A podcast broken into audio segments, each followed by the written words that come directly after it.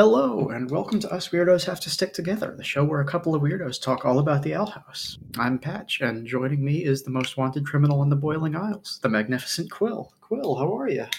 Oh, geez, I wish I was a wanted criminal at this point, considering how nice I am. After the, you saw a little bit of what my day was like at work today, right? You you watched, you looked at that uh, subthread we have. Yeah, just a bit. yeah, after that day, I'm like, God, I wish I wasn't just so fucking nice. For the viewer's sake, I work in the mail room for all of like six more work days. I'm there, as I'm on rotation, uh, like next two weeks, and then I just finish off this week, which I guess actually is in the past by the time this goes live. So I just worked the last, like the first uh, week of February, and then I'm fucking gone because I'm. Uh, well, good news here. Uh, I did lock in a place in uh, Hartford, Connecticut. So it's not the original idea of Boston, but hey, it's close enough. Yeah, that's Yep. That's New England. You've got a car you can drive. Yeah, but oh god, just that fucking day I had with that idiot coworker. Jesus Christ. Uh, yeah, no, I'm I'm too fucking nice to actually just let that shit go and let all that mailroom stuff get fucked.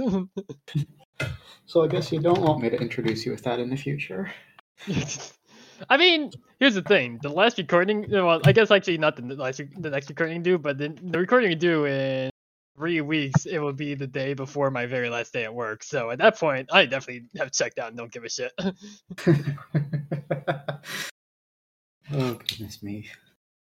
How's your week been, at least? Oh well, it's been all right. It's school is just starting this week, so I'm learning exactly how horribly busy I'm going to be all semester. Hooray! Yeah, it's great. I love it when they give you your syllabus up front because then you know when you're going to be totally dead. And for me, it's the end of April. Oh boy. Yeah, I guess I yeah, just thinking back to like what my school uh like what basically the school year would be for the spring and I guess yeah, like cuz you start doing finals around May and then you're just done. So I guess yeah, it would be that classes usually end around late April or so. yeah, yeah. Something like that. I think the 14th is the last day of our term, so. But you also your your semester also maybe I'm thinking a little bit differently because I remember back in college like my like winter semester would end like late like mid December and I don't think we went back until like the 21st or so of January. Like you Yeah. definitely started a few weeks sooner. yeah, my understanding is that Canadian schools do. Um, Yeah. Because Then again, even even in the states, finished on the first week of December, or so Yeah. that's but even in the states, like a lot of schools that like a lot of states had different school years. Because like I remember back in New York, like our school year was uh like beginning like very first week of September until like I think like the second week of June. But some schools like in Pennsylvania start like I want to say like middle of August actually and go through like early May. goodness. Yeah, it's a little nope. Nobody has any set standard for this stuff, which probably also is indicative of why the education system in America kind of fucking sucks. Well, Hey. that's certainly appropriate giving don't our you- content today. Yeah, don't you just love living in a dystopia? I had to stop there for a sec because I almost said dysphoria instead of dystopia. well, you can hit both. I mean, yes. Neither is fun. But uh, yeah, no. Other than that, I've just been. I got high for the first time, and I've been playing Mass Effect Andromeda. I can't imagine what the, the, correlation. Here's the thing. I keep seeing people be Andromeda apologists. I understand it's not like uh, necessarily like a really good game, but people apparently like that cast of character, isn't it? And the but the open world kind of stuff kind of sucked, doesn't it? So here's the thing: I like Andromeda, I really do, but it is very clearly an unfinished game that Yeah. they're never going to finish. No, because I mean, there's still that straight up that like teaser for like the Quarian DLC, and they were just like, yeah, this got canceled because oh boy, this game vastly underperformed. I think they released a novel with the story that that DLC was going to have, but that's Interesting. yeah. So if if I'm remembering right, that's definitely one of the more disappointing ways a game can go. Yeah, I guess. I mean, hey, at least Andromeda actually got released. Like, for some reason, I was thinking earlier this week about Dead Island 2. Like, remember when that got fucking announced at an E3 like almost a decade ago, and then just nothing was ever said about Dead Island 2 again? I don't know why the fuck I was thinking of Dead Island 2. I think it's because of the oh, oh here's the reason why. Because of that stupid tweet by the team that I think pretty much made the Dead Island games are the ones that made Dying Light, and they're the ones that put out that bad tweet about Dying Light 2 taking 500 hours to 100% complete, and everybody was just like, "So you're saying that this game is has a bunch of fluff and it's just bad as a result because you're just gonna waste so much time?" Okay, cool. Uh, yeah, well, it's hard to argue with that for some games. Like, Yeah. I've been playing um, Dragon Age Inquisition recently, and at this point, all I've got left is the boss battle, and I think I've got something like 234 hours logged. Fuck. I, I, it doesn't I've, include I the have- DLC. I've only played that game once ever, and funnily enough, it was I started playing it back when I lived in Japan. I had to actually get my mom to buy me a PS4 prepaid card because like they were like a thirty percent markup, I think, being sold on like a website in Japan if you wanted to get like the American ones.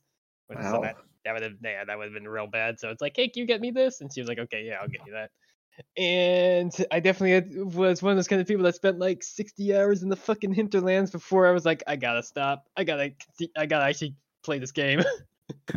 Vastly over level for the rest of the game. Never needed to actually like use any equipment ever found in the environment just because I had crafted a lot of shit that was just way more powerful. well, sure, that's the point of crafting systems. I mean, yeah, I need to break the game over your uh, kneecaps, and then it's like, well, there's no challenge here anymore, so I guess I'll just mainline as much as I can. Yeah. Yeah, but no, speaking of games, I was uh as we were starting this, I was just finishing off a hunt in Monster Hunter Rise on PC, and oh god, I forgot what it's like to play Monster Hunter at 60 FPS. Because uh, the Switch version sure didn't run at 60. Yeah, it's um I guess I don't know too much about Monster Hunter, but I can only imagine that you're engrossed given that that's what you were playing right before this. I mean, I, I literally just finished the hunt like as we were starting as well, so so it's like, yeah, no, I was in it, but like the the majority of the last because it was only released yesterday, like the majority of my two days with it so far has been okay. I know that Rise has like kind of weirdly different controls compared to even World.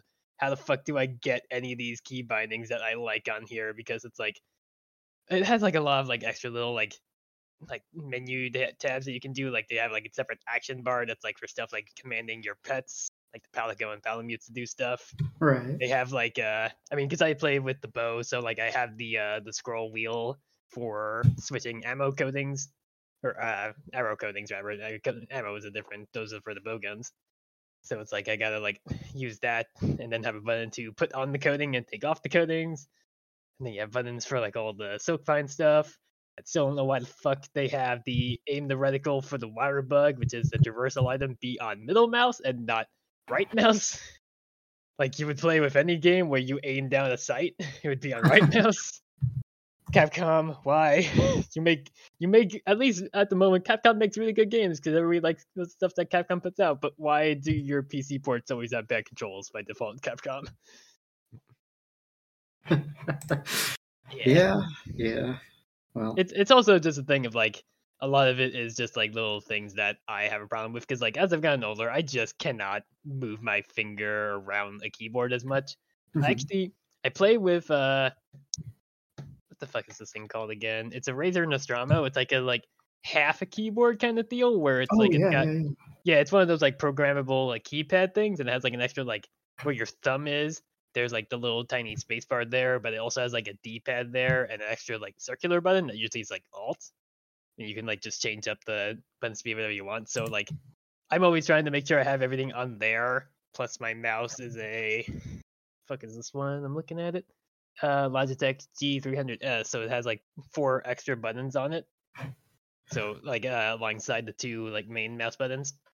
So it's like me being like, okay, what the fuck can I fit on everything here with these buttons I've got? And then there's still things where it's like, well, if you want to do this, you have to actually have the rest of a, you know, five through t- zero on the what's called on the keyboard. And it's like, I just, technically I would have one through eight on the D-pad because it, it is eight directional, but I hate the eight direction on it, and so I only use one to four. Right. It's, it's just yeah, I, I get like every time I'm talking about like PC games in my other Discord, some friends are like they're always like, well, why is what? It's always like being like, what's the default button for this? I'm like, well, it's like R for me. I don't know what the fuck it is for all y'all, but also I know this is a me thing. they're like, okay, well, we can't ask Quill for any advice on what the keybuttons were by default for this, so whatever. Oh, that's uh, Yeah. that is I mean- definitely a lot to just play with a controller. yeah, well, that yeah, that's the thing. Like, I didn't have a problem playing Monster Hunter with a controller on PS4 and nor Switch. It's just that like when you get back to PC, it's like, oh yeah, it's just so much easier in some senses. Because like, I mean, uh, using the bow with a controller is not as you know, because like you're having to aim at reticle, it's not as easy. So it's like, yeah, it's a lot easier when you have keyboard and mouse, just for the, bit more precision. But it's also just like a little thing of it where it's like, yeah, no, it's a lot easier to use a controller at times, just because you don't have to mess around with so many extra fucking keybinds.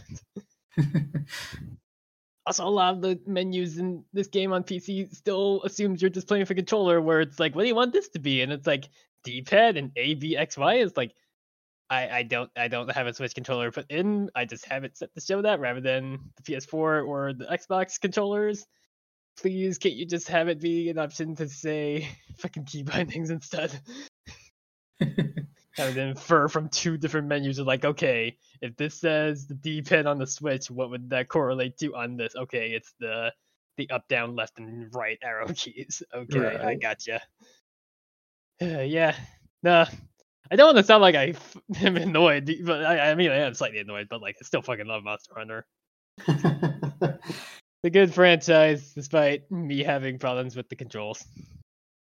Fair enough. Did you have anything else this week? Uh, not really. Like, I mean, it was mostly that. I got confirmation for the move, so it's like, oh boy, the, during the two weeks I'm on rotation from work, it's gonna be a lot of like, okay, gotta call up this utilities company and tell them I'm moving and change the address for the U- for the mail, Yeah. and uh, it's a lot. Okay. Well, yeah. I'm sorry hey, a lot, but in the meantime, we yeah, but disappear into a world of fantasy and magic. yeah. I mean, it's really just making phone calls, which I hate, but it won't take long. It's just annoying. I'll live. Hmm. Okay, then let's go ahead and crack into it. This week, I'm going to be covering episode three. I was a teenage abomination, and we open with Eda praising a just horrible, truly awful thing the monster called the Trash Slug.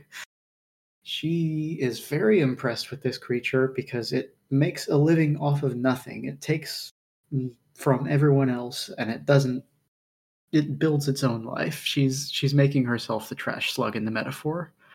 But she also likes them because when they die, she can cut them open and see what trash they ate. Which I suspect she would not like happening to her very much. I mean, she's easily able to apple, pill itself up, so she clearly can hold a lot in her stomach, right? Well, Yeah, yeah. so Lucis understandably pretty unhappy about this and asks for proper magic lessons since she's an apprentice. But Eda says that that is magic school stuff, parentheses derogatory. She uh she doesn't like the school because they teach magic the quote unquote proper way, but she doesn't believe that that's a thing. She thinks magic is beautiful when it's wild and there's no right way to do it. She says that witchcraft is all about resourcefulness and gives Luz a greasy slime ball slime ball after dunking her hand into a greasy slime pit. Oh, and also she didn't graduate magic school. Yeah, this is like the first time that we actually get confirmation that Eda did go to magic school and then she dropped out. And again, I- I shouldn't Well, say that. It's, she dropped out at this point. Yeah, uh, she said she didn't finish school. yeah. So maybe It- she it just kind- kind of- out. I mean, I guess kind of, uh, yeah. But like, Eda seemed like the kind of person that would say, fuck school, I quit, rather than failing. or maybe she was about to be failed by Bump. She's like, you can't uh, expel me for failing. I just quit. Fuck you. It's like, Elin, that doesn't matter. You were about to be kicked out of school regardless. Well, I beat you to it. So uh, Luz does not want to be near this trash corpse, and so she leaves, allegedly to look at pictures of animals that are still alive. but then, when we cut scenes, we open on her wandering through the forest, giving herself a pep talk because she really is being nervous about second guessing this whole learning to be a witch thing. Doesn't seem like it's going super well. And then she hears a voice in the bushes, also giving itself a pep talk. She's hiding, but she pushes through and she sees a young witch. Um, she's going to be named Willow in just a second. We don't know that immediately. We just see a sad, nervous child who's already got some sort of anxiety disorder because of school. yeah, poor Willow.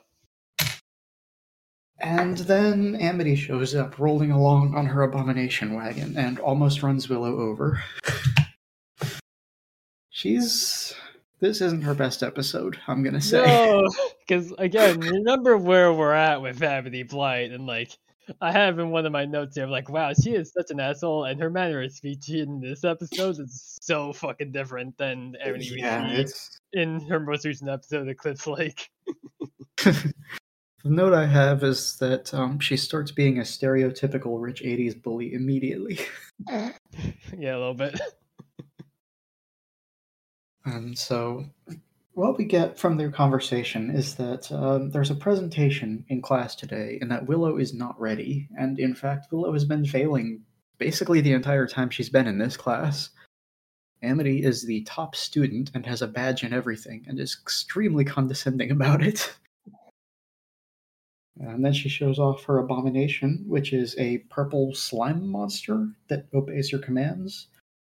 Um, not entirely sure where this one came from inspiration wise, but it's uh, certainly uh, new and different. I definitely have heard at some point people refer to the to the thing abominations are made as abomination clay, so it might be inspired by the golem from I think Jewish mythology. I want to say. Uh, okay, that makes like, sense. Like golems, yeah, I think it's like kind of inspired by that, but then like a like gross magic kind of twist on it where it's just goop. Very gross. Yes. Mm. The they look like they the look they look they look like humanoid mucks for people not actually watching the show. They also have yellow eyes and sometimes too many of them. And sometimes they have green eyes instead, but yeah, usually it's like yellow.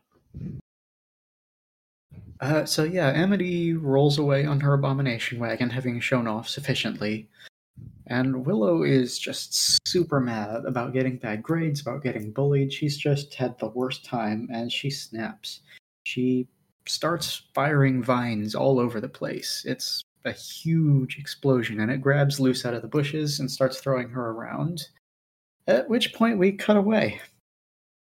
Uh, Eda and King are still on the beach, and they start arguing because King says he's a better teacher than her.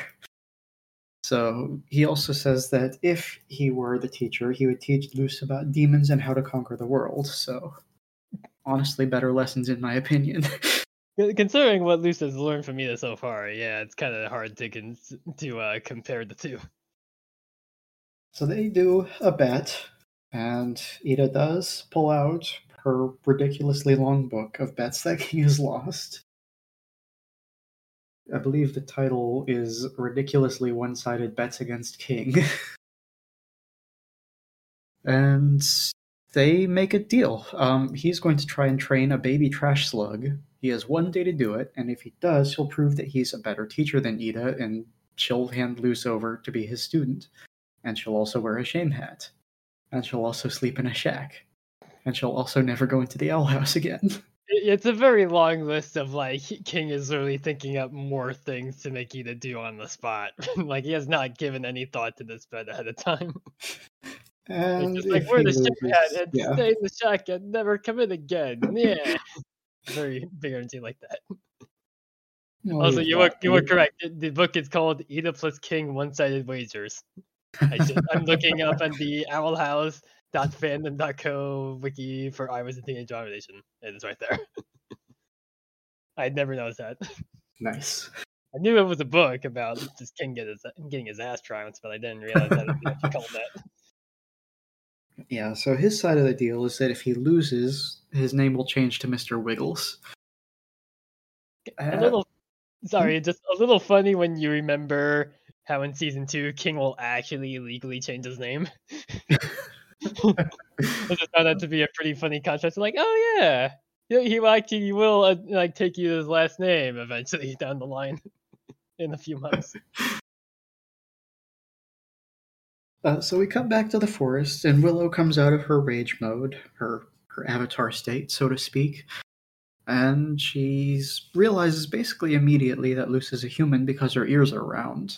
She's super excited, but has to go to class because the bell rings, and it is a bell at this point. It's not going to be a bell later, but it's a bell right now, so I don't know what's up with that. Um, it might be it might be like uh like a ladder like actual normal bell and not the demon bell just as like a long range one because like I would have to imagine that the screaming one is not something that they use for everything that can be heard by a lot of people across the boiling owls.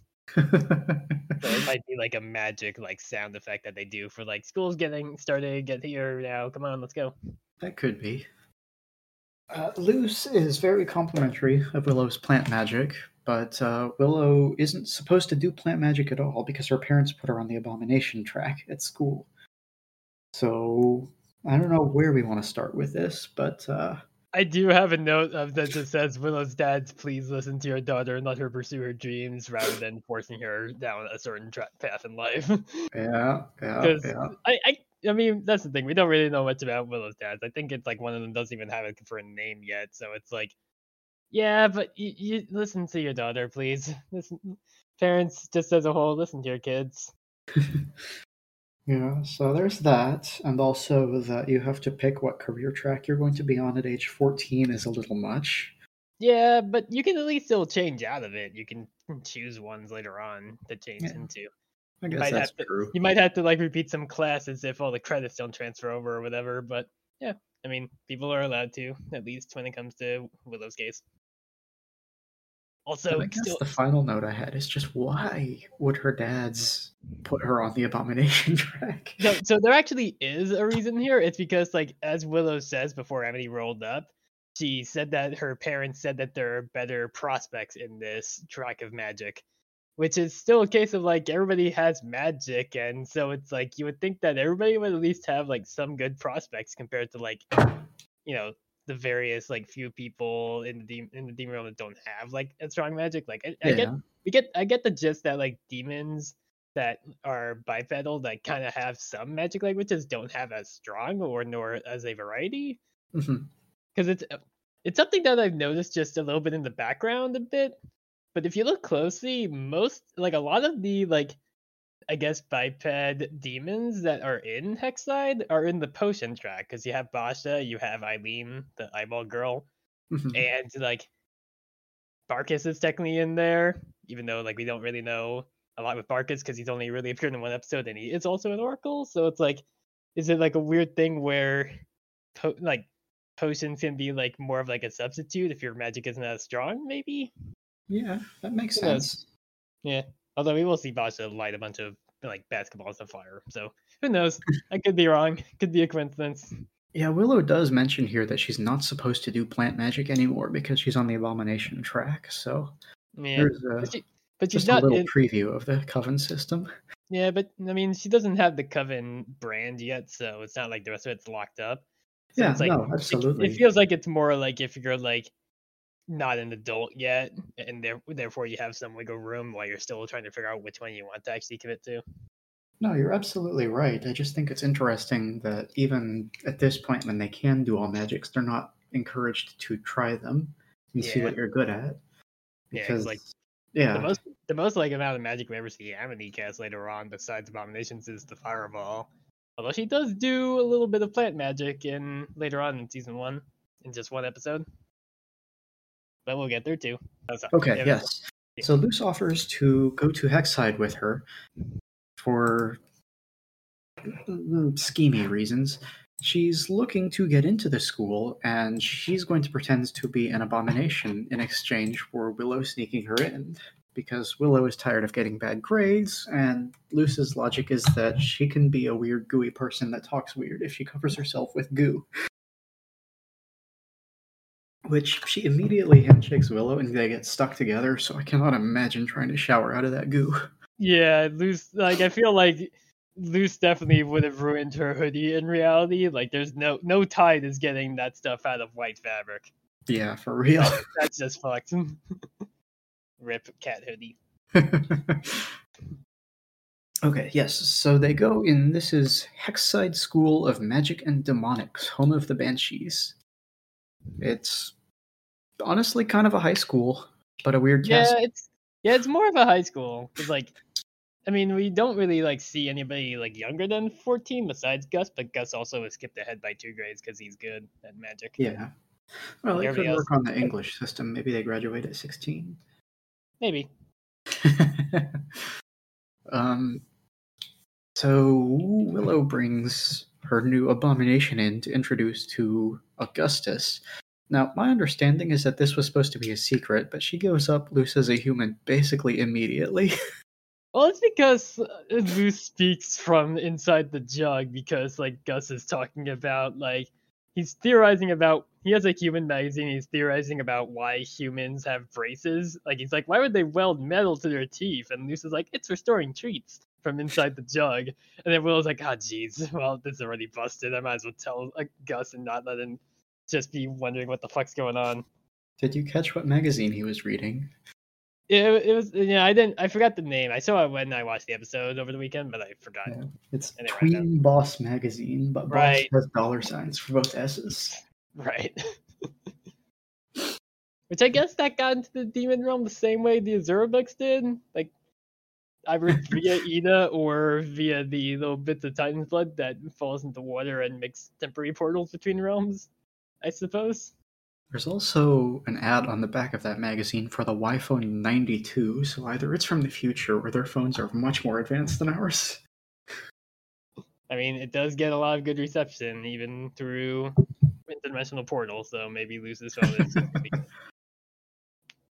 Just pretty good. Uh, so I can't. Uh, sorry, I'm annoyed. I can't ever No. find anybody that makes Luz's phone case. I've looked on Etsy multiple times and nobody seems to make it. it's a cute little bat. well, if you ever find it, let me know, okay? Yeah. Um. So she hears that his nickname, his name is Augustus, and immediately nicknames him Gus, and he's thrilled to have it because he's thrilled to have a human nickname. He's the president of the. I didn't write it down correctly. Uh, the- I have the hu- Human Appreciation Society. You were correct. Yeah, Human Appreciation Society. Oh, that is right. Cool. Yeah. I guess I'm a better listener than I thought. but uh, yeah, so he's just thrilled to meet an actual real life human and wants to know where her gills are. So then we cut back to the owl house. King is training the slug, which he has named Prince Junior, and he is doing that by just giving it treats all the time, constantly. I just noticed he called it Prince Junior, implying there might be a prince. yeah. Why not just call it Prince? that's a decent question, honestly. Did King have another pet that was called Prince? He's, he's eight. You probably he's eight years old. You probably shouldn't get an eight year old a pet. Although I mean it's Eda, so Eda wouldn't fucking care really. yeah. I'm Not thinking Yeah. this either until just now, where it's like, oh yeah, it's Prince Junior. Um, speaking of Eda, King suggests that she's a bad teacher because her student has been gone all day and she doesn't know where. and she basically just kind of agrees. That, that's pretty much that scene. because then we cut to class where the professor fails a student who is presenting her abomination. Um, he indicates that several of them have failed so far, but we only see the one and says that if the next presentation fails, everyone gets extra homework for a month. Did you ever have a kind of teacher like that? Where they got so cheesed off at something that they threatened like to call home or give extra homework? Uh, well, I didn't have anything like that, but I did have. This would have been seventh grade. My English teacher was so angry with me because at the time I didn't like listen to lectures. I just took a stack of books to school with me and read all day, and then learned everything from the homework. and she was very upset about that and she had to call the principal and make sure he knew that it was now class policy that i specifically was not allowed to bring non-class related books into her classroom Jeez. Okay, maybe that's actually a little bit more of an escalation than like my 10th grade Spanish teacher who got annoyed at some kids just being assholes. That she threatened that she was to call everybody's parents later on. She didn't, to my knowledge, at least not in my case. But it's like, God, lady, like teachers in general don't pin the blame on everybody else when they're not the ones doing the shit. yeah yeah no that was that was a great class because it made me hate the teacher for the rest of the semester so i spent the rest of it writing fanfiction this is where we have confirmed that Patch is just loose. only sometimes but yes they were fantasy novels featuring witches All right then. Um, let's see. So Amity does volunteer to go next with the presentation because I guess she is technically actually trying to keep her class from getting extra homework. But she does it by really showing off, and the teacher says that she has to wait because he's saving the best for last. He says that in front of the other students. He is a terrible Yeah. teacher. Yeah, this guy sucks. Dude, like basically all the teachers we really see at Hexside suck because like we have this guy, we have the snake guy in the the gay sports episode. Mhm. lets Boscha get away with murder. even even Bump in that episode will joke about like Boscha got away with murder. Eh, Well, it's uh it's all right because she's the captain. At least like Bump gets better. Over, like Bump gets better over the course of the fran- of the series, like especially in season two. But it's like, Right. geez, yeah, the teachers at Hexside kind of suck.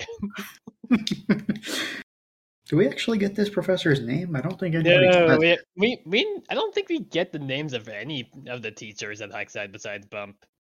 Because like really Huh. the only ones that we really see is like the abomination teacher. We see that person that like spider lady that occasionally teaches like the little kindergarten class or whatever. Yeah. And we also see like the lizard guy, but we never get any of their names, I don't believe. That's very strange, but okay. But also like not, a lot of the show, like it's not focused on the Hexside It's it's not the bad Wizard Boy series where it's all about the school. Like the school is more of a backdrop whenever it shows up, and it's just like here's just the setting for this episode thing going on, and it's much more about what the characters are up to rather than actually being in class and stuff. Yeah, you're not wrong. Yeah, It just seems strange to me that they'd give this character so many lines and not a name. yeah, but I, I don't Um, think he ever comes up in another episode. I think this is really his only appearance. Fair. Um, yeah, so after that blatant display of favoritism, he picks on Willow because he wants to give out for one extra homework and he knows that she's been failing all of these. Again, shitty teacher. this guy super But, um, she and Luz pull off their act. Um, Luz is definitely being a little weird for an abomination, but she pulls it off pretty well. Um, she improvises the worst dad joke imaginable as part of her routine. I like the joke.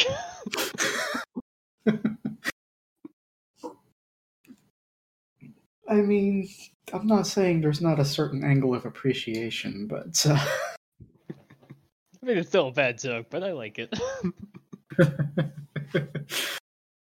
uh, yes. So she recites that because she is an abomination, that Willow must be her abomination. Is the joke, Mhm. and Willow gets an A plus for this because the teacher apparently loves bad humor. and he also takes the top student badge from Amity and gives it to Willow. And just the instant, the absolute moment that Amity's position is threatened, she goes way bad. oh Not that yeah. she wasn't already, but No, she goes out the deep end. um, back at the owl house, Eda asks Hooty where Luz is, and he does try to point her in a direction that he heard her leaving, but he does not just stretch and point like he will later in the series. yeah, again, sort of again, wedges impotently in the door. Yeah, it is like very strange considering we've seen him stretch in the previous episode when he Yeah, exactly. to lose. So it's like they've established who he can stretch, but like maybe at this point they were like, we're not sure like the extent that he can stretch, and also they didn't really think of that idea of like, oh yeah, he might just be able to stretch and just like Yeah. wiggle himself in a direction. So instead, they have him. It's still they they at least come up with a clever solution of having him turn the weather vane in the direction. Yeah, yeah, we do get another indication that he actually is the house because he's able to point the weather vane in the direction. Yeah. So that's, you know, another check mark for that. The horrors of Hooty continue. And when he does that, uh, Eda realizes in shock and horror where Luz must have gone. Uh, she runs to the school and starts looking in through the windows. Uh, nobody notices, thankfully, because creepy. But uh, the first window she looks in on is a bunch of little kids reciting their runes. Um, the ones that they recite are Crom, Zix, Elgrim, and Xenomide. I don't know most of those, but Crom is the god that Conan the Barbarian worships. So yeah, no, I'd never looked into those. I didn't know that they were actually like maybe they're all references or something. it's possible. I don't know if they are. I don't recognize most of them, Yeah. but I mean, I mostly Crom, think of the Crom grim god of slaughter, who sits atop the throne of the world and throws um, hardships in your path to see if you can kill them. Very funny considering that the Crom I'm thinking of is the guy from Fire Emblem Awakening. Although I, think your Crom is spelled with a K, right? Not a CH. Uh, no, Conan's Crom is also a CR. CR. Oh, Okay, yeah, Crom from Fire Emblem is C H R O M. okay, yeah. Pretty close, the- but not quite. Distinct character, do not seal. Um, yes, so she goes to the next classroom and basically she's just horrified by everything she sees here. She doesn't like the school's promotion of blind obedience, pointless busy work, and then it really feels like there's going to be a third thing, but she just yells school really loud. Still, it's still kind of funny just seeing this grown woman holding onto the side of a window just shout to the heavens, Why school? Wendy Malick is a gem. Uh, in the lunchroom, Gus asks if humans eat peanut butter jelly sandwiches, and Luz sort of slithers out of the abomination jar, says she hasn't eaten food in real food in so long, and steals it without using her hands. Well, assuming she has a bunch of goop on her hands, so she wouldn't want to touch it. Yeah, I guess that's fair. I completely forgot about the goop, even though she's been goopy the whole episode. She's literally in the jar at this moment, so she's just wallowing in the goo. yeah, so I mean, there is a note there. You mentioned last episode about Eda The talking food, about how yep. Luz couldn't eat most stuff, and there's there's another reference to that. yeah. She doesn't say what she has been eating, but it hasn't been real food, so Well, I think in her terms, when she says real food, she's just referring to the foods that she's used to.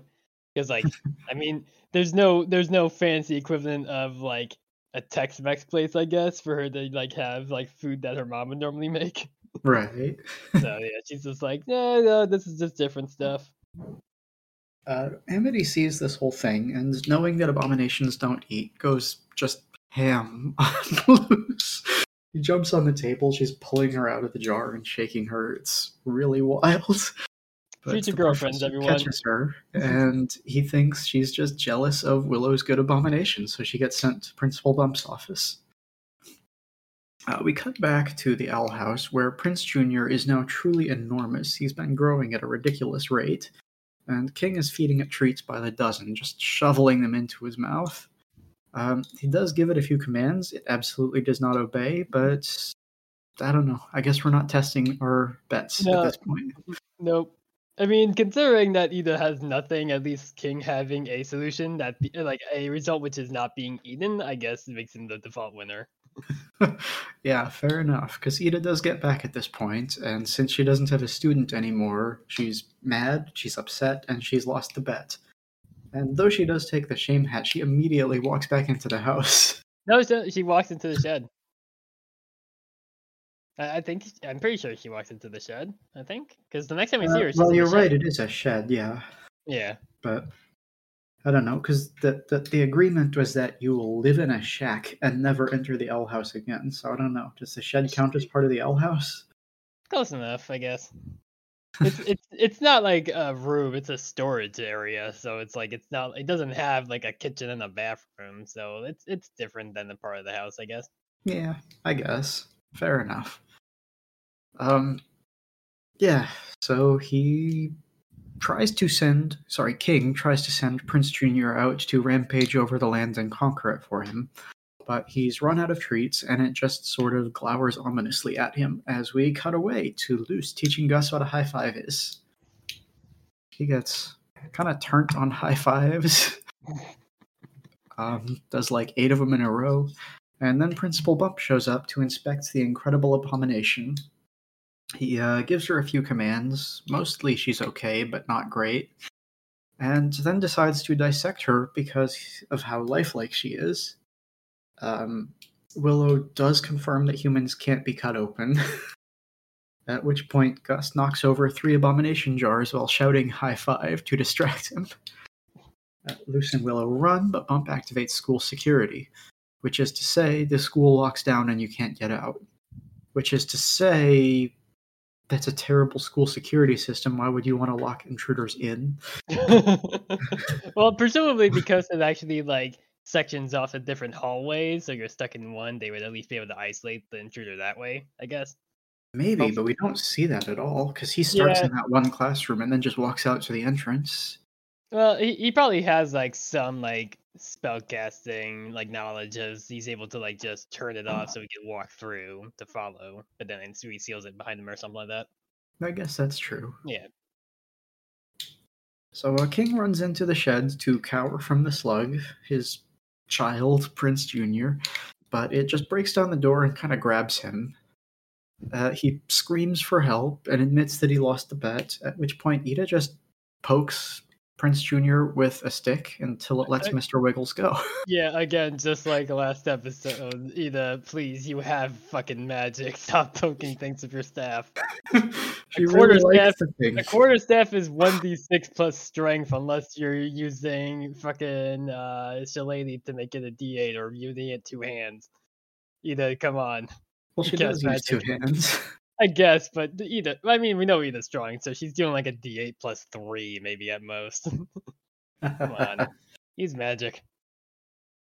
Um, yeah, so back at the school, Principal Bump sends four abominations after them at once.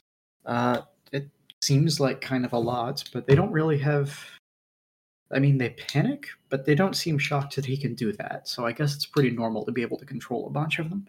Well, I mean, it's not something that we'll see till season two, but we do know that Bump is part of the Abomination Coven.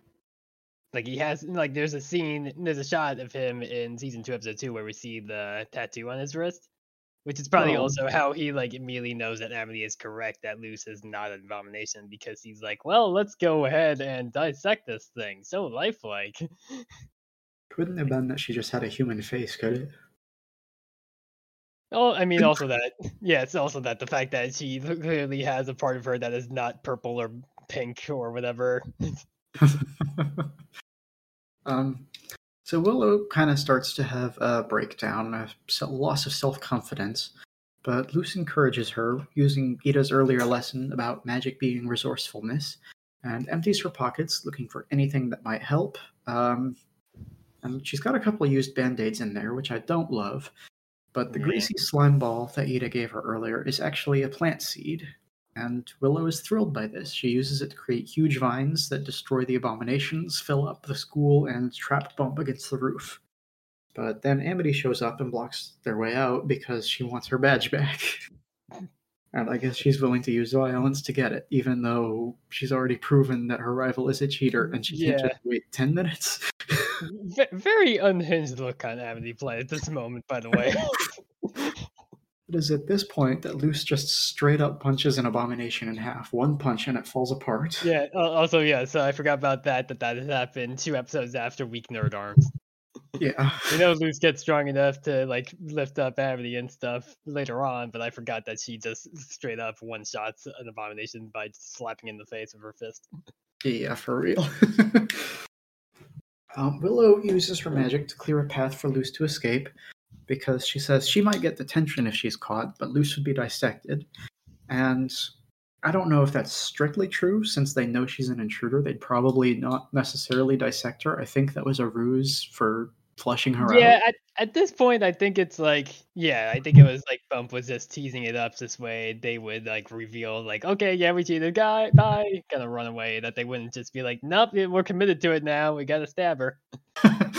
Maybe that's how things work in the Boiling Isles. I don't know. Yeah. Again, eh, kind of also early installment weirdness for Bump, just because Bump actually becomes a decent person who cares about his students later on. He is he is never this bad ever again. So yeah, um, Willow uses her vines to dump Luz outside, and then we cut back to the owl house where Eda is fighting Prince Junior with her stick. She's still not using magic; she's just hitting him with her stick Yep. a lot. Yep. Uh, while she fights him and distracts him, uh, Mr. Wiggles climbs to the roof of the owl house and drops a barrel of salt on his son, who then shrinks and runs away. Uh, Luz arrives home at this point to ask for help because I guess she thinks they're going to attack the school now. and hugs her. Eda says that she doesn't know what a hug is. I don't know if I believe this. I mean, we've seen her family. I don't think I don't think they're that neglectful. Yeah, no, I think it's just because, like, from the implications we get from those flashbacks, I think it's just been a long fucking time since Eda's really had any close, physical contact with anybody. Could Like, be. Like, I mean, maybe with King, but it's like, yeah, but like, King is also really tiny. He can't like give like forceful hugs. I mean, Mr. Wiggles, but yes. He's never called Mr. Wiggles past that one bit. well, he should be. He lost the bet. yeah, too bad. Eda doesn't hold it. I'm not gonna correct myself with Mr. Wiggles all the time in my scripture for the next episode. We only have to call him Mr. Wiggles until he changes his name again. It's not gonna happen. Everybody calls him King from now on instead. It's just how it is in the show. um, yeah, so Gus and Willow arrive just about, I don't know, 30 seconds later. Because I guess they got their stuff worked out real fast. Apparently. And uh, Willow says that Bump was so impressed by her work that she's being switched to the plant magic track. So already he's at least a competent educator, if evil. I wouldn't say evil. Du- Mm, dubi- malicious. dub- dubiousness at best. And Luz is pretty thrilled about this and can't wait to go watch her next class. At which point, Gus reveals that she has been banned from the school. Uh, Eda is very proud of Luz for getting her first wanted poster. Um, Willow and Gus offer to come to the Owl House and teach Luz the things they're learning, but Eda says no, no way. She's my student. Go away, children. And because she is so proud, she ends the episode by giving Luz head pats. Which Gus thinks is her trying to give her a high five. very funny to me that the heights are appropriate at this point because I don't think we're going to see this again. Hmm. Yeah. but yeah, that's uh that's episode 3. Yep. It's uh kind of a big one, huh? It is. These- these two are kind of- several of the major points that'll come up over the course of the series. yeah, I mean, we're like just like in the very first episode, we're introduced to three major side characters that will keep appearing again and again. Maybe, maybe one day they'll remember Willow exists in season two. I don't know. Maybe. Willow's, Willow's still alive, y'all. uh, yeah, no, I, I, yeah, I feel like we already like hit most of the things I have on my little episode three notes. One, one thing I did finally fucking notice, I this is something I'd never really caught on before, but a lot of times the backgrounds are kind of drawn a little differently than the character models. Like they're more like done in like a like sketchy kind of line art kind of look rather than the characters having solid lines. Somehow I did not ever notice this until like the very opening with the trash slug because the trash slug is like drawn like the backgrounds and I'm like, Hmm. oh huh, it's like it's like more like drawn in like a not necessarily like muted way, but definitely like drawn in slightly different style to give more attention to the characters rather than the background itself. Like there's some times where you'll actually see the backgrounds have solid line art when it's like Right. zoomed in on them. Like the the cafeteria scene when Amity's like you know choking Luz out a bit. it definitely has the solid walls rather than the sketchy kind of drawing. But yeah, I just never had noticed that before. I'm like, oh wow, I'm gonna have to like pay attention more to the background than watching these episodes again. Yeah, I think that's uh like I don't know how common it is these days, but that used to be very common in animation. The backgrounds would be much simpler than the characters, just because it was would save money per frame. Yeah, But- especially with the uh, focus being on the characters themselves. Yeah, but I don't know.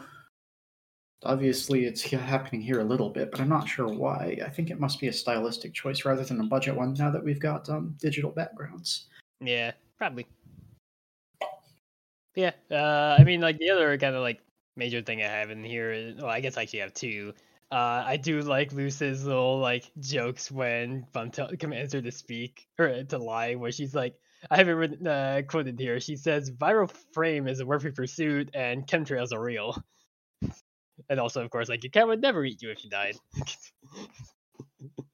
This is like like very very funny little like subtle commentary that we see again later on when she like has a scathing opinion about burnout and crunch culture. I just, I just like that the the crew were just like, yeah, let's let's really give it to some assholes who think that that shit is like okay. But uh, the only thing I really have here, like I noticed that like it doesn't come up as often, but both Amity and Willow do cast magic through different ways rather than using a spell circle. Because mm-hmm. like Willow has her eye glow thing, like as you said, was like the avatar state, which I didn't think of until now, and now I'm not gonna think of it anywhere else. I don't think she ever does it again, and also like Amity, like and when Luz punches out the abomination, Amity just like raises her arms ahead of like above it and raises it back up like mm-hmm. with and just like moves our arms back to like angle it towards them without doing spell circle. So like I wonder if it's like using a spell circle takes more time but less like internal energy of the spellcaster. And so, like Right. in like you know in cases of like like extreme stress or whatever you can do like you know good like strong feats of it like with Willow's glowing eyes or like Amity doing the hands. So like I don't know. Like it, it's it's also just like again episode three maybe they just didn't really think fully about it even though the very next episode is heavily about spell circles. But who knows? Did you have anything about the episode besides that stuff? Uh, no, I think I pretty much touched everything in my uh, summary. That's how I Yeah. normally try to do things, just because it keeps us talking instead of me just reading my notes. Fair. Yeah. Okay. I guess we'll go on to episode four. I just now noticed I have almost like a page and a half of notes written for this compared to episode Hey, two. episode two, gonna be a long one. Yeah. Well, yeah. Hey, just wait till we get to uh Amity's Gay Panic Part One and Two, aka Grom and Wing It Like Witches. That's gonna be a long one, I think. Also, a lot of scenes in two. Okay, well then, uh, the episode four, of The Intruder, opens with Luz doing a little mockumentary of King fighting a sock, done in the style of uh, David Attenborough. you know, doing his wildlife uh, videos and commentary. Uh, after King kills the sock, they lead into King's real reason for calling Luz, is because he wants to teach her about different kinds of demons, which maybe he actually won some slightly some slight part of the bet because he did want to teach her about demons last episode. So maybe she at least agrees to do that. Uh, she you know, Luz gets distracted putting Instagram filters over a photo of the Snaggleback, which is this like supposed like dangerous demon that has like a spiked shell and everything and pointy teeth. Uh, King gets a little bummed out because Luz is just distracted with messing around a bit. and she's like, "No, this is my serious face." But before they can actually continue, starts to rain, and Luz wants to go out to feel the rain on her face because I guess it hasn't rained at all in the Boiling Isles since she's gotten there a week ago. It So she runs-. Yeah. So she runs out to go feel the first drops on her face and is tackled back into the house by Eda because the Boiling Isles doesn't have regular weather. They have boiling rain. They also have tornadoes, shale hail, and painbows. It's like a rainbow, but looking at it turns you inside out. uh, yeah. After the, I guess this would be like the intro. Yeah, like after that, King puts band-aids on himself and Luz from the accident of Luz getting fucking body checked back into the house and declares them part members of the Boo Buddy, which causes Luz and myself to squeal with delight over how cute it is. uh, let's see. Uh, Eda casts a protection spell over the house and Hooty. So this way they're all stuck in there because they can't really go out with the boiling rain. Right. Yep. Uh, well, they like at this like Luz actually wonders like, hey, how come they call you the Owl Lady? And they just like Hooty just jokes about it's like, well, because she eats like mice and voles and stuff. Turns out he's actually correct. I just realized that he actually is like honest about it because he does actually know since he's the house that Eda does occasionally cough up rat bones. uh, King says it's because she's distracted by shiny objects and demonstrates this with a sparkle pen that has like a light up gem on it, which causes Eda to, try to dive for it and fucking whiff. Uh, this apparently also would be very important later on. Remember this pen. she gets she gets really tired from having to cast a spell, which foreshadows the whole crux of this episode about the curse.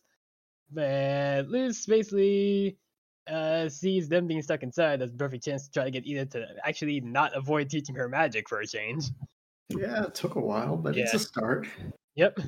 This brums out King even further because she's abandoning the demon lesson in favor of magic because magic.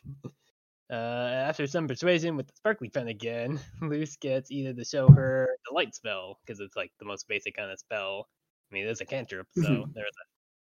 Uh, Eda explains that staves have power embedded into them, but everybody needs to be able to cast spells without one in order to actually earn them. And they do it via their magic bile sacs attached to their hearts, which is gross. Is it? I don't know. I mean, you have. I mean, I guess it's just an organ, but like finds it gross. I'm pretty sure we've got worse than magic bile. Yeah, I guess. Uh, Luz is concerned about how she can use magic without bile sac, to which Eda admits she doesn't know for sure, but she knows witches used to be able to do magic some other way in the past. But she's super tired and says, no, don't worry, you'll get it. And then she wants to go to bed. But Luz persuades her to do this spell once more so she can record it on her phone so she can study it while Leah's asleep. And instead, she thinks she kills Eda because Eda just fully passes the fuck out as she's trying to spell. so maybe this is why she's been hitting stuff with her staff so much. Maybe. I mean, again, this is like foreshadowing the curse and stuff, so maybe there's that. But also, like, she had to cast a protection spell across the entire house, so makes sense. She might be a bit zoned out. Yeah, no, the, uh, Luz and King, after making sure Eda didn't die, tr- well, actually, King, Eda, uh, ah, Luz tries to eventually go run outside the house to get help, but King has to pull her back in and remind her about the boiling rain, so they instead just resolve to drag Eda up to her bedroom, which he does confirm she has a nest after having alluded to it when Luz got excited about also wanting a nest. Yeah, She does have the animal bones in it, so again, Hooty's correct. She does just cough up rat bones. it's it's cozy. Apparently. They go back downstairs, and King tries to convince Lucy to continue their demon lesson while she keeps trying to trace the circle, watching the video and getting no results and getting frustrated. Uh, where is it? King asks her why she wants to be so dedicated to learning magic, to which she replies that her being a nobody who wouldn't listen to back home means that her trying to learn magic means that she can be somebody. Big same, Luz.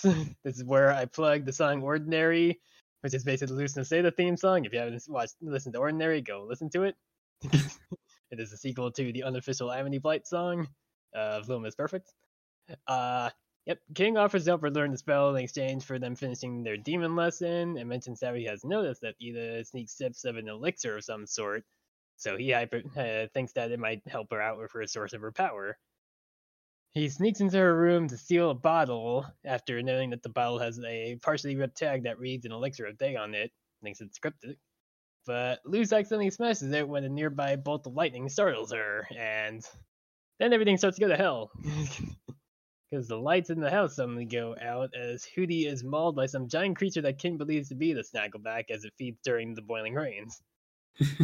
The, the creature jumps through a window into Eda's room, and after kind of guilting Luz about the fact that Eda's uh, defenseless because Luz knocked her the fuck out, they gear themselves up. Again, Luz does not go to Eda's weapons room. She instead grabs a hockey stick. we know Eda has a fucking fire axe in that weapons room. Luz, why do Maybe you she hasn't found it yet. I guess she's only been there for a week, but still. Either that, or she just doesn't have permission to go in yet. So who Maybe. keeps it shut? Yeah, but Hooty's also KO'd at this point. Yeah, Like, true. Hooty, Hootie straight up has the is dead like cartoon X's in his eyes, and does not response. do have a But yeah. quick note about Mhm. uh, the Snaggleback. That is the voice of Arin Hanson from the Game Yep. Grumps. So Yep, I also have that in my notes. But I mean, we haven't met him yet, but we'll get there. Yes, uh, they go up upstairs to try to help Eda. and Notice that she's missing. Luz tells uh, King to go back and get his demon book, so that he can probably study the scene in her room. But as soon as he gets back, Luz is also missing. He chases who he thinks is the beast to a closet, but sees a Snaggleback, which again, yes, yeah, when we're confirmed it's Arin Hanson as a little pink creature that has like a little turtle shell, very cowardly little goofball, and he's like, "Oh well, uh, that's not me who actually smashed the window. I just stuck in through an open window during the rain." At which point, of course, the fucking actual beast breaks through the wall with an hand from uh, above, grabs him. He shouts, "Oh no, a twist!" and gets eaten. See, I love this because if you're going to go to the trouble to get a guest voice actor, you must immediately kill him. There's there's Yeah. no other reason to put a guest I mean, on your he- show. he gets better, and then he comes back for literally one episode. But I don't even think he has a voice. No, he has a voice line in that episode, but I don't think that not much else. He's there more as like a gag for that follow up. Right. I don't think he ever comes back though. Yeah, uh, the beast then proceeds to chase King around the house, but he's pulled into a side room by Luz, who had ran and hid while, while he was absent. He notices that the other half of the elixir tags on Luz's shoe that got uh, dropped when she was running away, which says keeps the curse at bay. At which point they basically, well, King realizes, of course, that it's actually Eda as she bursts through the wall and is shown to be this big owl monster. Eda's about to attack them, but Luz drops her phone while being scared, and the camera flash goes off, which blinds Eda, the owl beast. They Yeah, run to a different. That's not super how phones work, huh? No, no, not really. As we'll also find out, Luz will claim that her camera's blasted, but in the season two premiere, she will use it to record a video. So who knows? Maybe they found a way to fix it with magic or something. Maybe. I'm just saying that that's a plot that was meant to be used with an old flash photography camera, not a phone. Yeah, maybe. Uh, I mean, yeah, you don't really like. You had to press the button on the screen to make the picture take, and it only falls on like the angle of the case. oh, whatever. They hide in a different room and discuss how taking the elixir must prevent Eda from taking from uh, having the curse take hold. King basically feels guilty because he just wanted to help Luz learn the spell, so she'd help pay more attention to him and his lessons. Because he, much like Luz, also likes friends and mostly goes ignored they basically agree to try to help Eda, deferring to King's expertise about demons. And he notes that demons with like big black eyes are sensitive to light, and that they should use Luz's camera again. But she says it's busted. And then King, of course, brings up the light spell that Luz is like, "Well, I don't know how to fucking do that." But she looks at the video on her phone to try to like look at it again. And based on the fact that the camera and the, the phone itself are a bit busted with the screen cracked, the picture the video somehow freezes and fizzles a bit on the spell circle itself, and Luz, of course, sees the spell glyph in there for the light spell. Which, Of course, is when she draws it for the first time and makes a little ball of light and happily freaks out because she just did magic for the first time. And is adorable with it. As a result, they decide to lure Eda with the sparkly fan again to a location where Luz is drawing a giant life glyph on the wall. Does that consume the wall and therefore a part of Hooty's flesh? Because we see the light, we see the glyphs always consume the surface they're on for the most part, except like I guess maybe the snow when Luz draws it in the other episode. Does it consume the wall? That we never get confirmation. He'll be fine. Yeah, while uh, Eda is stunned and kind of out of it, they shove an elixir in her mouth to turn her back. Eda then proceeds to barf up the Snaggleback. He's okay, don't worry, his tail's gone, but he's alright. Also, he doesn't have his shell in this scene, but he gets the shell back later on. I don't know how. Uh, Uh, yeah, At the Shell store. hmm, I don't know. Maybe he finds Sorry, I messed that up. At the Shell station. Boo. Boo this envy. is Vista King, but King like unfortunately I don't want to say just shushes her, but he does kind of do that to point at Luz drawing a bunch of light spells in the corner, and Eda's actually suitably impressed that she's like, wow, she learned it all on her own, huh? And music like that's pretty cool. She then decides to come clean about having been cursed when she was younger, has no idea who had done it or had to cure it. But she says that, you know, it's not the best thing in the world, but if you take the necessary steps, it's manageable, like a lot of chronic illness or mental illness. It's Yeah. a really thoughtful portrayal of people who turn into gigantic monsters at night. Hey, I mean, I mostly I turn into a gigantic monster during the day when I'm forced at work, but that's different at night. Yeah, no, she explains that that's how she got her nickname of the Owl Lady. She commends Luz for her ability to find out how to cast spells. And Luz also gives some credit to King, saying she had a good teacher. And they leave Luz, uh, ah, they leave Eda to rest as they go to fix Hooty back in place. And King decides to make modifications to his demon book with the Snaggleback's help because he realizes the Snaggleback is a wuss and therefore not actually a really strong demon. And also, well, I guess technically before that happens, Eda has a recurring dream of the person who cursed her, who is this figure that we don't fully see, but we note has some sort of glasses. I don't remember if we ever see this person with glasses before they're confirmed who they are. I don't Yeah. believe they do that we do, no. no. Oh wait, wait, maybe there is I think there might be a photo of them when they were younger where they had the glasses on. I think yeah, I think there might be a photo of them and Wing It Like Witches. Oh, that could be.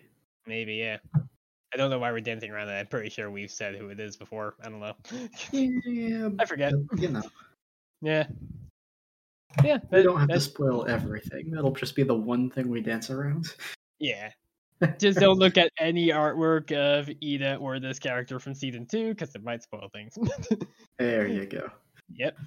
Yeah. Uh, in terms of various notes I have for this episode, uh, let's see.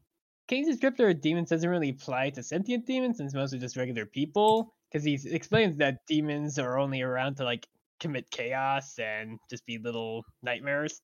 And it's like we really I don't see that's any. what he wants to do. Yeah, like we don't really see any like demons doing that besides like beast demons, but they're also just like mindless monsters. They're not like bug nor biped demons. We're also I'm also using terminology that we won't get till season two, episode eight, by the way, for the viewer, uh, the viewer, the listeners, just in case if they're not actually current. But yeah, it's like we never really see any demons that are just out there to be little mischief makers and assholes. So it's just probably King projecting a lot. Uh, another thing I note: how the fuck does anything grow in the demon realm, but they don't have regular rain, and if the sea is also boiling? how does anything live there? You know, there are plants that exist in volcanic biomes. They just have to be adapted to the heat. Yeah, but like they have, bo- I guess it's boiling rain. It's not acid rain, but still, like it, it destroys plants when it lands on them. so it's like we see Willow drink a glass of water in a later episode. So I guess there has to be some sort of like some source of actual non-deaf water. I guess I don't know. Well, sure, you just catch rainwater and wait for it to cool off. I guess. But, Uh, you know, I, I don't know if you're familiar with these books, but in Clive Barker's Abarat, there's an island that there's a terrible storm every single hour on the hour. And so the plant life on that island has evolved to grow incredibly fast. Like the entire island goes from nothing to jungle over the course of the hour, and then it gets wiped away again. So maybe it's something like that. Huh. It's like uh like a fast forward of time for only an hour that just keeps repeating. Exactly, yeah. Weird. Uh, other little things I made a note of. The pose that Luz is in when Eda slams her back inside the house is the same that Eda does a few minutes later when she tries to dive for the glowing pen. So like Hmm. foster, like adopted daughter, like fa- adopted mother, I guess. Taking after each other already. Uh, I also like that, like when Luz tries to run out into the rain to get help for Eda, Hooty's like, "No, let her try. It'll be funny." But King is actually having none of it and slams Hooty shut, showing that he actually is really beginning to strongly care about Luz's well-being and safety. That he's willing to just like tell Hooty to fuck off, basically. Yeah, that doesn't feel like the Hooty that we're gonna know in later seasons. no, no, not really. But like, I mean, at least it's like showing that King is like, you know, I had a note from the previous one. King is like a little bit of a jerk, and I'm kind of done with it already. And unfortunately, he's gonna be a jerk for like most of season one at times, but he still has moments of showing he cares, like this scene here. Yeah. Yep. Uh, that bear trap demon that almost caught King as he snuck into Eda's room that I just totally skipped over. We see that demon come back once more as part of the components for the new wonky portal door. And so that guy is just fucking sacrificed for the door, huh? he, he is Yeah, a I sentient being, and they just fucking use him as an ingredient. Rip bear trap demon. well, he was voiced by a YouTuber. Does that count as sentient? Uh, hmm, maybe I don't know. I don't actually know who he's voiced by. It's Arin Hanson. He does both. okay? Oh, okay. Oh, makes sense. no, this is our podcast YouTube beef. We got to get on board. yeah, we totally want the people that have as much uh, weight to throw around as the Game Grumps coming after us. Listen, it would ramp up our views really fast. it, it would, but also I don't want to get a bunch of people giving me a bunch of shit. yeah, Oh. fair. Uh, yeah, just another thing I note: the bib that Luz puts on to drink the elixir, we see later on in uh the Tunnel of Love from season two, episode eight. Hooty has it on one of his animatronics for the Tunnel of Love. I just found that to be pretty funny that that bib comes back. Also, Luz, you are 14. Why do you have a bib on? I get that Luz and say that it's just a precious little cinnamon roll, but like, what, why does she have a bib on? Uh, yeah. Uh, that's kind of really it from that episode. Actually, I had like way less notes for this episode than the previous one. yeah, that's that's fair. We are introduced to some pretty important lore here, but there's no new characters that we have to talk Yeah, about. like it, it's yeah, it's all about the curse and Luz discovering the glyphs of the first thing. Oh, I guess actually one thing worth pointing out, there seems to be like it's something that I've seen people mention before, but there seems to be just consensus that no one in the de- from the demon realm can actually see the glyphs, because like when Luz uh, sees the glyph on her phone, King is like walking, like looking over her shoulder a little bit at it, and like she's like, "Oh, there's a pattern in it." And he looks at the phone, he's like, "Where?" And Implying that he doesn't actually see it.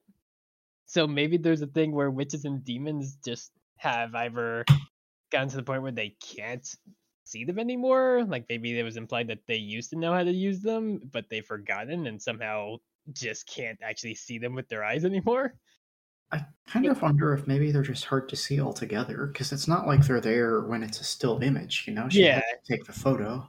Fair, yeah, because like I mean, it's like maybe like little split second, but it's weird that King can't see it on the phone, even though it's frozen on that picture. That's true. But we but we But also yeah, see it them. don't doesn't Eda draw some later in season two, so she has She to be able does, at least conceive of the, the shape.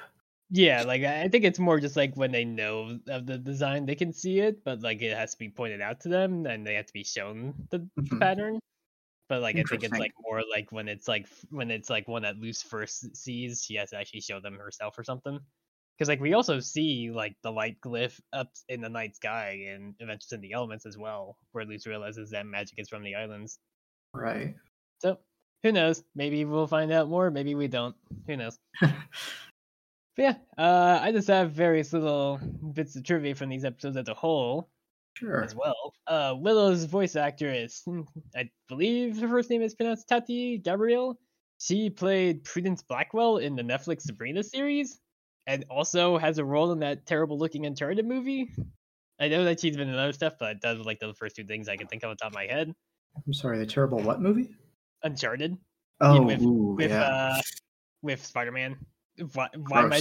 Why was I drawing a blank on Tom Holland's name? but yeah, uh, Gus's voice actor Isaac Ryan Brown has a like a slightly less prolific career, but like the major thing that got attention on him was he was on America's Got Talent at age six, and I think he lost in the semifinals. I want to say, but that was basically his jumping off point because he got a lot of attention for that. And of course, as though I don't actually have to say it, Amity Blight is of course Mae Whitman, aka Katara, and also Roxy in Scott Pilgrim vs. the World, which I totally forgot that she was in that movie. And again, Roxy is kind of a nothing character in that movie because unfortunately they really had to rush through a lot of the evil exes. I mean, yes, they did do, but they certainly made her a memorable image. I mean, yes, she does orgasm to death, so there is that. also, she does at least say the line of "You punched me in the boob," which, at the time, seeing that, I was like, that can't necessarily hurt that much, right? Turns out when you're growing boobs, no, no, it is it is very painful, very painful to accidentally bop yourself in the titty. Yeah. yes. Uh, other- yep. Other little things I have written down here for trivia. Uh, they don't have speaking lines, but we actually can see Boscha and Scarlet in the background at the school in some scenes. I think we also see like other minor, like really minor characters. Like I think either Amelia, which is the green-haired girl, also in the plant track with Willow, and who's also on the Guard team. I think is in one scene. There's also there's like a bunch of like other minor characters. Like we definitely see that Mhm. like big nosed demon kid from the construction group at some other points, but he's never gotten named. Uh, let's see. Do- Oh yes, other things. Uh, King's Demon Board has a bunch of references to actual like monsters in fiction, such as the Beer. I don't know how to pronounce it. B U E R from Ars Goetia. It's like a classical like Oh, yeah. demon. Yeah, King Solomon and Yeah. his list of demons. yeah. There, there's a uh, slightly Guess Hmm? Boer, but I Beer, can't say yeah. for sure yeah, Boer, something like that. friggin' Solomonic. Yeah, something like that. There's a uh, slightly covered doodle of Bill Cipher on there, of course. I think also people have said there's an Eye of Providence. I don't know if that's just the design of Bill Cipher because he is basically an eyeball with a triangle. So I don't know. also on there is of course a Oh, beholder from Dungeons mean, and he Dragons. is the, the like that image is flat out stolen from other supernatural designs, so he kind of Okay. is the Eye of Truth. Okay, fair. Like Yeah, it's on yeah. the dollar. Okay, yeah, also true. But yeah, there's also a beholder from Dungeons and Dragons on there. Obviously, they don't name it because beholder is trademarked because Wizards of the Coast kind of sucks. But yeah, uh, another little thing here is the fact that when King opens up the monster book that shows the Snaggleback, the d- design for the Snaggleback is in the style of the monster entries from Monster Hunter World. Going back to that, it's it's particularly its world because like it's like world has like a slightly different like art style for the like the doodles and the hunter notes for the monsters. Because in Rise they're more like done in like a like Japanese uh, calligraphy kind of style Mhm. with like the the brushes. Yeah, and then also here, uh, duh, duh, duh. See, uh, yeah, it's a little blinking and miss it scene, but Luz is actually shown to be ambidextrous in episode four because she draws the light glyph with her right hand on her phone and then her left hand in chalk on the wall, showing that she can actually draw with and presumably write with both hands. Also, Luz Seda, very fucking good at drawing perfect circles. Just a little thing I Oh, thought yeah. of because Jesus no, you're Christ. absolutely not wrong. I would never get a spell off. No. How, how does how does she draw so many perfect circles? How does everyone? Because witches have to make circles for their spells too. Yeah, but like I, I guess it has to be a perfect circle too. Yeah, because it is the same as what the glyph would be in. Like the witches, I kind of get. I'm sure they have training on that from a young age. Yeah, I think like no, there's like a future episode where Luz says that her backup career is being a writer, since witch isn't really a career in the human realm. Mhm. I think there are a few instances where Luz is implied to be rather artistic, because like there's that one uh Owl House short where she draws like a like basically really good lifelike image of Hooty to the point where Hooty thinks it's, it's another owl monster like himself and pisses at it. like she, Luz has even done like a full like painter overalls kind of outfit with like a little like artsy hat on. It's very cute. Yeah, I mean, the only other things I really have are the continuation of Lucid's crimes count and the author plug, the uh, artist plug. okay. Uh, well, did we get any questions for this episode? I don't think so. Let me check again. I should have thought about opening the email and the Twitter beforehand. Uh, Don't worry. In a couple episodes, we'll switch, so you'll have my entire description to come up with that. we won't have to shuffle for it at the end. yep. Let's see. Nope, looks like still empty. Hey, I mean, we only have like eight followers on the Twitter. Makes sense. We'll get there. Hey, yeah, it's a start. Yeah. Also, we probably will get we'll probably get more questions as we get closer to being current, especially when season two B starts up. You're not wrong, but uh, you know, just in case anybody else wants to make the show a little bit longer, hear us chat a little more. Where can they send those questions?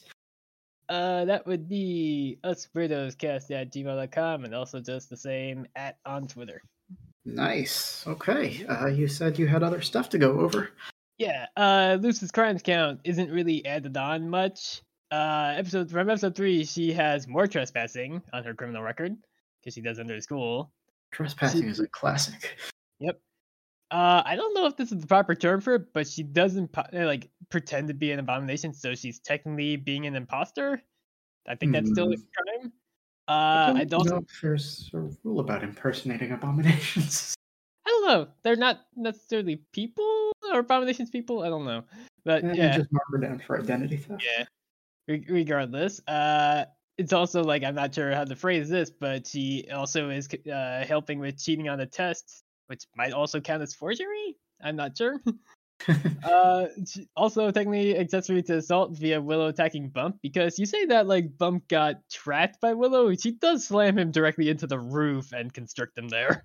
He hit get he gets hit strong enough on the ceiling that it cracks in Hey, place. is that Luz's crime or is that Willow's? I would argue that Luz is just an accomplice. I mean, Willow had to do that because Luz came up with the idea of sneaking into school to cheat on a test. So she's technically responsible for this happening. but yeah, regardless, from episode four, she's also an accessory to theft because King steals the elixir for her. After she's only known Nita for a week, she's already stealing from her teacher. Do we know how much the elixirs cost? Can it be grand theft? Uh, we know that they're at least expensive enough because Eda has a problem paying for them a bit at times from Morton, the guy that makes them. Like Hmm. also to the point where like I mean, uh, clearly like it's price gouged the hell and back, but like when she goes and tries to meet with uh Tibbles to buy another one, he's just like you know making her pay X amount more than it's actually worth. Right. So, but Okay. I mean, presumably it's like actually somewhat expensive because he does also describe it as a wicked brew in the episode he's in. True. Yep. Okay. Well, let's stick with theft for now, and we can see if we can upgrade that later. But she also is technically uh, committing illegal magic via the glyphs because it's wild magic. so that's a big no-no in the eyes of the Emperor's coming there, Luz and Santa. Did you count all of the glyphs or just once? yeah. Uh, I guess for artists, uh, the easy one I can think of off the top of my head, just because I was talking about the various charms of pins that should be arriving soon at my new place, is I would say we should discuss about Jigushi, which I think. Let me check the handle. I'm pretty sure I know what it is. Yes. Uh. it- yes, it is su underscore Jigushi, just spelled G G U S H I. Let me check. Do you say yes? Okay, she uses she her pronouns. I was just confirming. Jigushi is pretty well known considering that a lot of the fan art she makes gets over like twenty thousand likes. The one that popped up immediately I'm looking at is the pose of Amity pointing the abomination sword thing at Hunter, which has Mhm. twenty two point eight thousand likes. Apparently, I missed this. I don't actually have it liked. I just did. Oh, I put it up at twenty two point nine thousand likes. Oh, ho, Yeah, ho. right. Yep. Yeah, she does a lot of really fucking cute little precious artwork. She's the one who made the really uh, cute little gif of Amity starting a kissing war with Luz, where she kisses Luz on the cheek once, and then Luz escalates where she kisses Amity a lot on the face, and eventually, like, for her in the mouth with such force that they both topple over. she, she did a pretty well received one around Christmas of Amity trying to sneak a bunch of presents down the chimney of the Arrow house and getting stuck. And so it's just her with a blushing, look- with a very blushy look on her face as Luz runs the corner because she woke up from hearing Amity crash in the house. it's yeah, Jigushi makes very fucking cute art and it's very impressive. Go go pay attention to Jigushi's artwork. I hope I'm pronouncing her handle right. I apologize, but I'm pretty sure she is Korean, so I don't know if she would ever hear this. Yeah, she's Okay, Korean. well, would you mind spelling it for our uh, listeners? Oh yeah, I already did, but yes, uh, once again. Oh, sorry. I, man, Yeah, then we it's missed that. My bad. no, I'll say it again. It's S U underscore G G U S H I. Yep. Okay. Yep. She Uh, has almost forty-one thousand followers. yeah, I think that's I think that's all for me. I don't think I have anything else about these episodes. Bit, Okay. bit, bit of a doozy, but also it didn't really take much longer than the intro. But then again, That's I mean, true. Yeah. the first episode we also had to like introduce to like the main characters. It'll be shorter next time, we say, for the second time in a row. Only time will tell. Yeah, who knows? It won't be next time is the convention. yeah, I mean Yeah. next one is convention, and uh Who's moving moving castle. castle? Yes. that one's a bit of a smaller episode in comparison. Fair enough. Convention is convention is a big one because we get met, we get introduced to Lilith and we start having Amity not be as much of an asshole. hmm and so much lore. We just got to dump a lot in the first few episodes. No worries. Yeah, also that. So, until next week when we cover this episodes, um, you can find me at patch underscore jacket on Twitter, where I don't really do anything. and hey, I finally figured out a good way to describe my own handle because I changed it. Uh, I am now at Myrquill, which is M Y R underscore Q U I L L, because I found the mirror. I think I'm pronouncing that right, but I'm also choosing to say mirror because fuck it. I found that honorific because I did not like MX much, and so I changed it because mirror sounds cutesy and I like it. hey, it's your honorific. You get to decide how it's pronounced. Yep. But, uh, Unfortunately, yeah, this now makes the old episodes obsolete by a bit. that's fine. but I can now say my handle easier. Yeah, no worries. Remember in the first episode when I told everyone I lived in Texas? It's okay. I mean, yeah, I, I mean, yes. Also, there's the fact that again, uh, it literally in how many fucking weeks is it now? Uh, one, let's see, one, two, yeah, four weeks from this Sunday, I'm moving to Connecticut too. So yeah. oh boy. Alrighty. Well, uh, I'd say that puts us pretty much at the end of the episode. So, uh, thanks Yeah. for listening, and remember that us weirdos gotta stick to together. Close enough. Yeah, yeah, yeah, yeah, yeah, yeah. We only got what seventeen more of these. We'll get there. Uh, I think what was the count we had? I think we had yeah, I think 17 total for season one and two B or two A. I'm calling it now. We finally figured it out in episode fifteen.